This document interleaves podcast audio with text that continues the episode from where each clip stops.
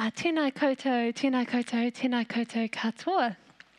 Ko tepu maunga, toku maunga. Ko, oh, sorry, tepu maunga, yeah. I'm nervous, okay? Um, ko Moana Atlantic, toku Moana. Ko Tinana o Karaiti, toku iwi. Ko taku whānau no Afrika ki te tonga, Engari ko Aotearoa, toku kainga.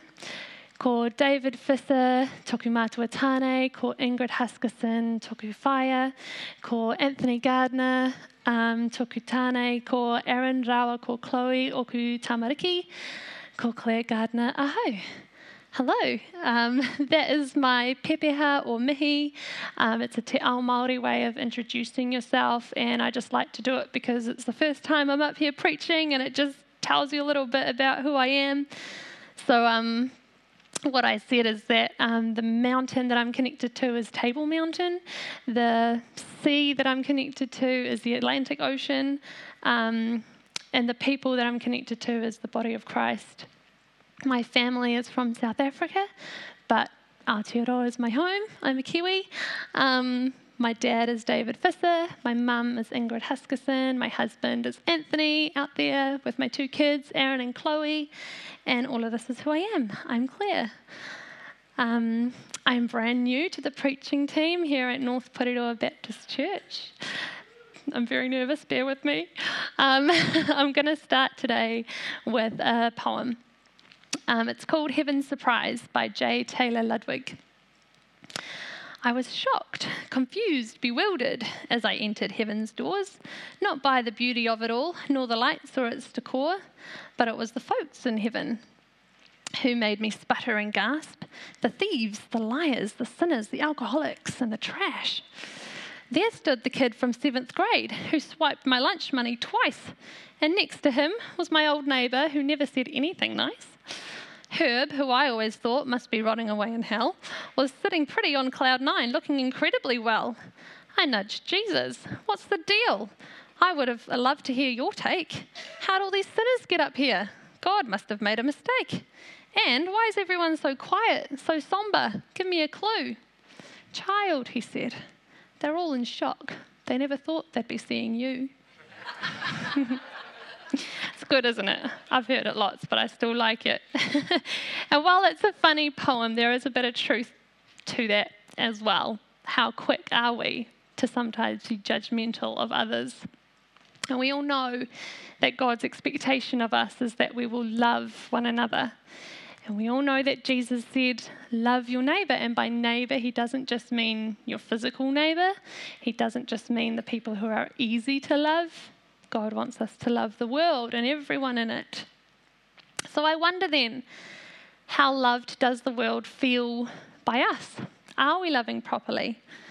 Are we certain that absolutely anybody could walk through our church doors and feel the love from us? Or can we be only certain that most people would feel this way, but know deep down that maybe there are some out there who, if they came in, they could feel judged? Today's world talks a lot about feelings, a lot about um, love and feeling good. Um, and I wonder is it even possible? Is it that important that all people feel loved by us? Because is that really the indicator that we're loving properly? Can't I love someone while righteously hating their sin? And also, the world's idea of what love is is so different to what biblical love is anyway. Um, maybe holy love, you know, it rejects sin and it just makes people feel uncomfortable, and that's just the way it's going to be. You would have heard phrases like um, love is love, love yourself, screw the haters. Um, they're very common sentiments in today's culture. And all of these sayings, um, they do stand for something good, but ultimately, they can be quite surface level shallow, purely based on emotions. Um, but it's what our it's like what our culture's into. Like we've all heard these things. It's all about feeling good. That's no surprise to anyone. That's what people live their lives for these days, just to feel good in themselves. And if I don't feel good, well, then there's something obviously wrong. And if you're the one that made me not feel good, well, you're just a hater. Stuff you. I don't care what you think. I can say what I like about you. Um, Yeah, it's pretty contradictory. Today's world appears to promote loving anyone and everyone, but it's very much if you're on my side, sweet. If you're not, well, whatever. it's pretty contradictory. So if I'm confronted with people who hold this view on love, do I really need to make everyone feel loved? No matter what their attitude is? Can't I love someone while righteously hating their sin? And if I disagree with someone on what love actually is and what it means, will it even be possible? Well, as I dove into the Bible with my questions, they were answered pretty quickly and pretty clearly. the book of Matthew is an account of Jesus' life, and in Matthew chapters 5 to 7 is Jesus' famous Sermon on the Mount. And here Jesus addresses multitudes of people. So we don't know exactly how many, but a lot, probably most of the community. Um, and he takes everything they know as truth, everything they know as normal, their current culture, turns it all upside down on its head. Again and again, he says, You have heard this, but I say something else. Um, you know those guidebooks for dummies? The yellow books? This Matthew chapter 5 to 7 is basically a following Jesus for dummies manual. Um, so he covers everything, the whole way of how to live life. So, of course, he covers loving others in this sermon. So, Matthew chapter 5, verse 43 to 47 reads You have heard that it was said, Love your neighbor and hate your enemy. But I tell you, love your enemies and pray for those who persecute you, that you may be children of your Father in heaven. He causes his sun to rise on the evil and the good, and sends rain on the righteous and the unrighteous. If you love those who love you, what reward will you get? Are not even the tax collectors doing that? And if you greet only your own people, what are you doing more than others? Do not even pagans do that? God sends his sun to rise on the evil and good, sends his rain on the righteous and the unrighteous. There is a recognition here that there is evil and good, there is righteous and unrighteous, but God sends the sun and the rain to all. I'm going to read an excerpt from a Bible commentary which explains this passage a bit. God loves everyone in the world, both the good people and those who are evil. How do we know that? Jesus offers one bit of evidence. God causes the sun to shine and the rain to fall on everyone, no matter who they are or what they are guilty of. God is the provider, and He provides good in this way and countless others to all people. Jesus has commanded His disciples to love their enemies and to pray for those who persecute them. And now He gives one reason for doing so this is to imitate God the Father as earthly sons imitate their fathers. Jesus describes imitating the Father as a way to become one of his sons. Theologians refer to God's goodness to everyone, no matter who they are, as common grace. Jesus has described his disciples as the light of the world. God is the source of the light in his people and born again believers are the tools with which He distributes His light into the spiritual darkness of the world. One of the ways God shows His light through us is when believers love their enemies the way God loves them.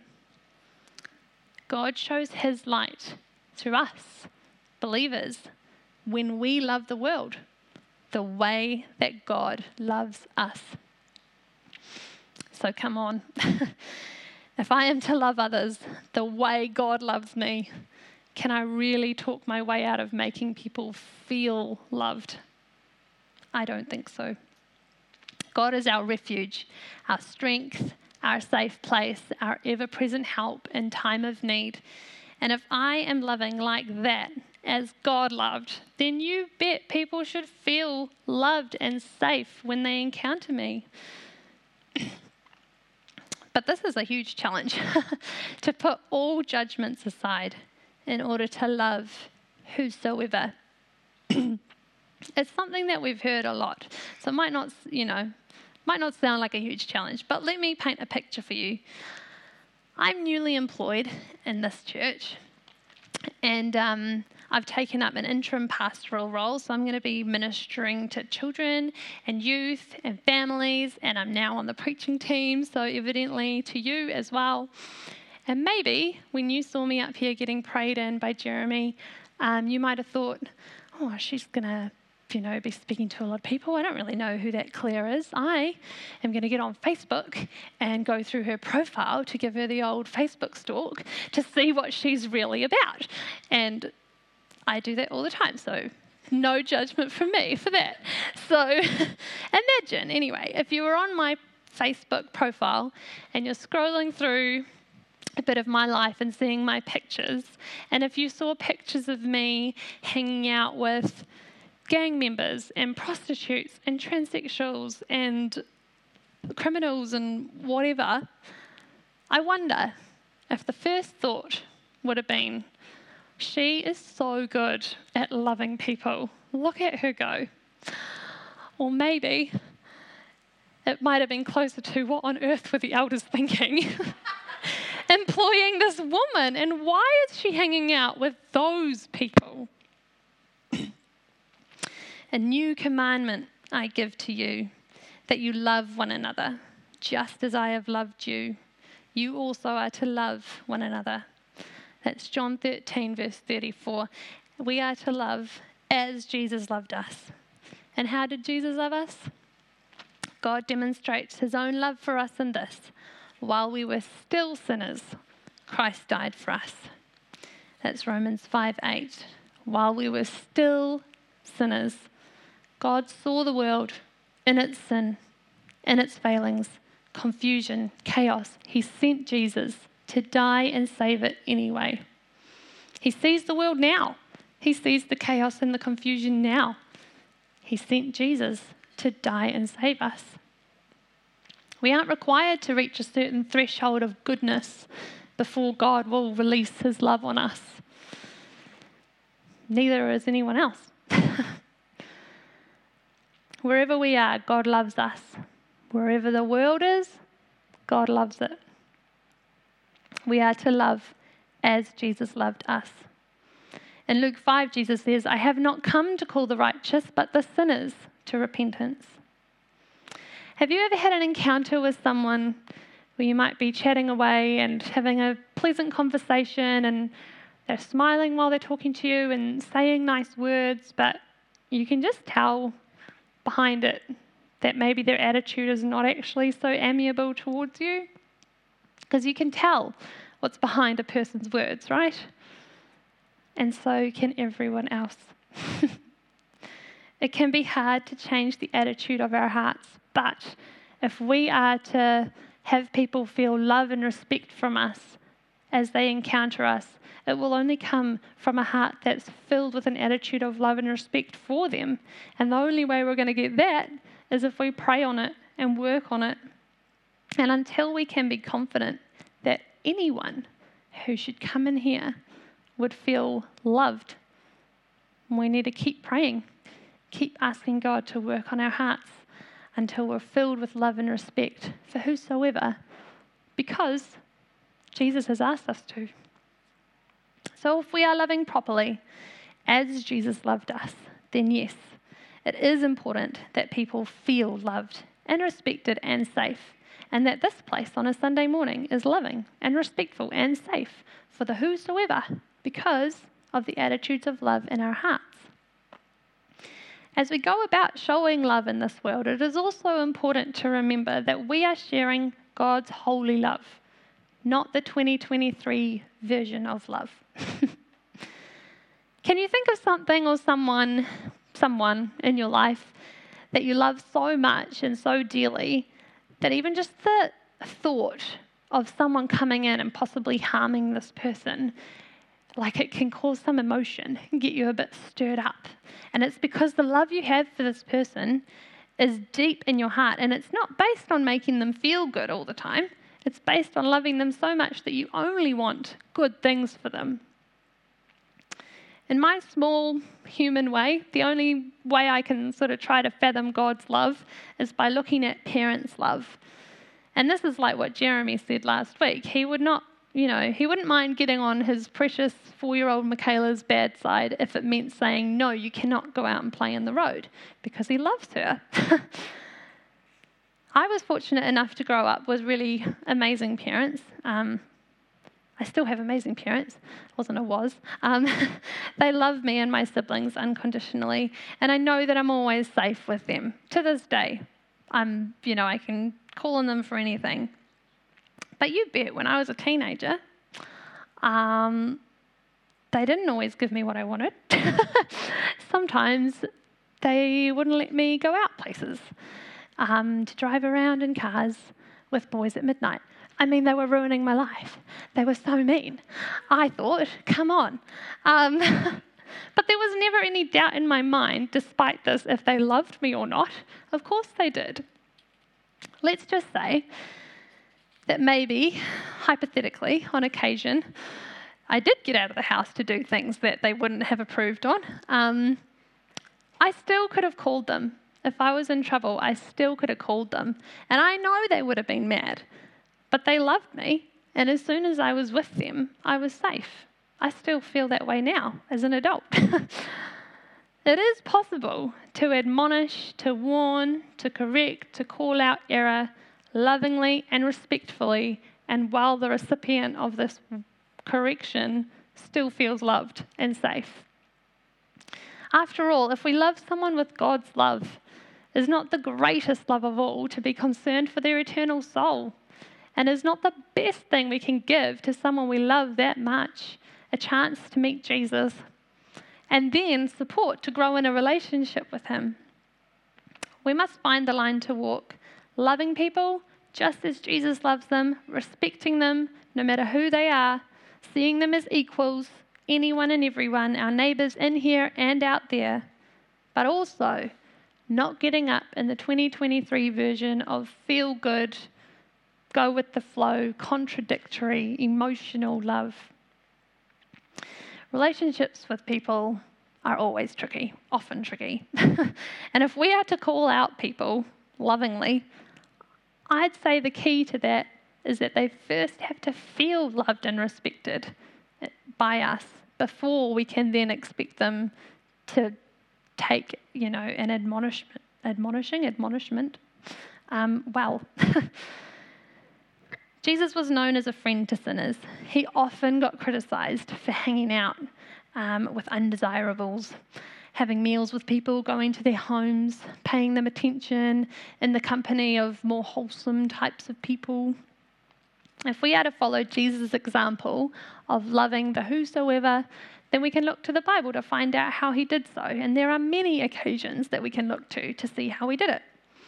Uh, Matthew chapter 9, verse 9 to 13, is the story of Jesus calling Matthew, the tax collector at the time, to be one of his disciples. We find Jesus at a table with many tax collectors and sinners. And the scribes and Pharisees grumble with the company that Jesus is keeping. And this is where Jesus tells them that he has not come to call the righteous but the sinners to repentance. Matthew 11, uh, verse 16 to 19, here Jesus rebukes the people of his generation because they rejected John the Baptist for being too tight and they reject the Son of Man for being too loose. And it's from this incident that we get the phrase friend of sinners. And this title was actually heaped on Jesus as an insult by his enemies. Um, they were kind of insinuating that for you to be that friendly with those people um, and for them to like you so much, and you're spending that much time with people who live to those morals, well, you obviously join in every now and then. You can't live your life to such a vastly different set of morals while still being liked by that group. And we, of course, know that's not the case. Luke chapter 7, verse 36 to 50. Um, right on the heels of that last story comes this one. Um, a sinful woman anoints Jesus with expensive perfume and washes his feet with her tears and her hair. Uh, and Jesus is corrected by Simon to say, um, you know, that's, don't let that sinner touch you. And Jesus says to him, Whoever is forgiven much loves much. And Jesus forgives her her sins and announces, Your faith has saved you. Go in peace. Luke 15, the first two verses, 1 and 2. In Luke 15, we find the parables of the lost uh, sheep, the lost coin, and then the lost son. But in the first two verses, setting up for those stories, we learn that the tax collectors and sinners were all drawing near to Jesus, um, and the Pharisees and scribes grumbled that Jesus was having them to eat with them. Um, and then those three parables go on to say how God seeks out the lost and how pleased God is when sinners draw near and repent. Uh, Luke 19, verse 1 to 10, again, the Jewish leaders are grumbling because Jesus has gone to be the guest of a man who is a sinner.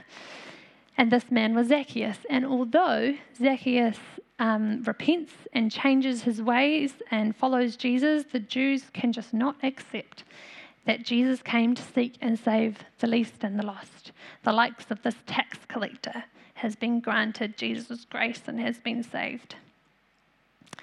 From these accounts, we can see how Jesus was a friend to sinners.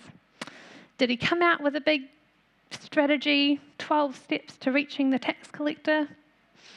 Did he accidentally stumble across drunks and prostitutes and thought, oh, I guess I'll hang out with these people? Was he just an easygoing, live and let live Messiah who sometimes kind of turned a blind eye and joined in so people would like him and he could keep, keep the feel good vibes going? What we see from this collection of passages is that sinners were drawn to Jesus, and Jesus gladly spent time with them. Um, and they lived a vastly different morals than he did, but they were open to his teaching. And Jesus forgave repentant sinners, and Jesus embraced anyone who believed in him. Jesus was a friend first, not because he let sin slide, not because he was all about keeping people happy, he didn't ignore the wrongdoing. He didn't join in on any of the immorality. He lived his life to his standard perfectly while befriending people who lived their lives in a completely different way. Jesus was a friend, well, is a friend to all of us, in that he came to save everyone. And he was very pleased to welcome those who were open to the gospel, sorry for their sins, and on their way to putting their faith in Him. And like Jesus, we can show love for others too. we can firstly accept them without judgment, respect people for who they are. We can gently meet them where they're at without veering from our set of morals and our beliefs. And we can spend time with people who live their lives really differently from us. We can put in time and consciously make efforts to have real, open, truthful conversations with people. We can approach others with love and respect and speak to them with gentleness and empathy. And then, when we come to correct people, we can do it with the same love that we would grant our nearest and dearest. So, I mean, I'm drawing to the end. I encourage every one of us to reflect on the attitudes of our heart. That's where it lies then the attitudes of our hearts, it's not going to happen unless we're filled from the inside and it flows out that way. Um, let's pray. Lord God, thank you that you meet us where we are. Thank you that you grant us grace no matter where we're at. And even though you're so much more perfect than us, um, you love us with a fatherly love. Lord, I pray that um, you would work on our hearts that you would fill us with your love for others. You help us to see them the way that you see them. Yeah. Yeah, God, I pray that um, this would be the start of a journey, that we would continue to seek you, um, to ask you continually, day by day, to keep working with us and keep meeting with us. Uh, and that this place would just be so overflowing with your love that um, it would just be so obvious, it would be tangible to anyone who walked in. In Jesus' name, amen.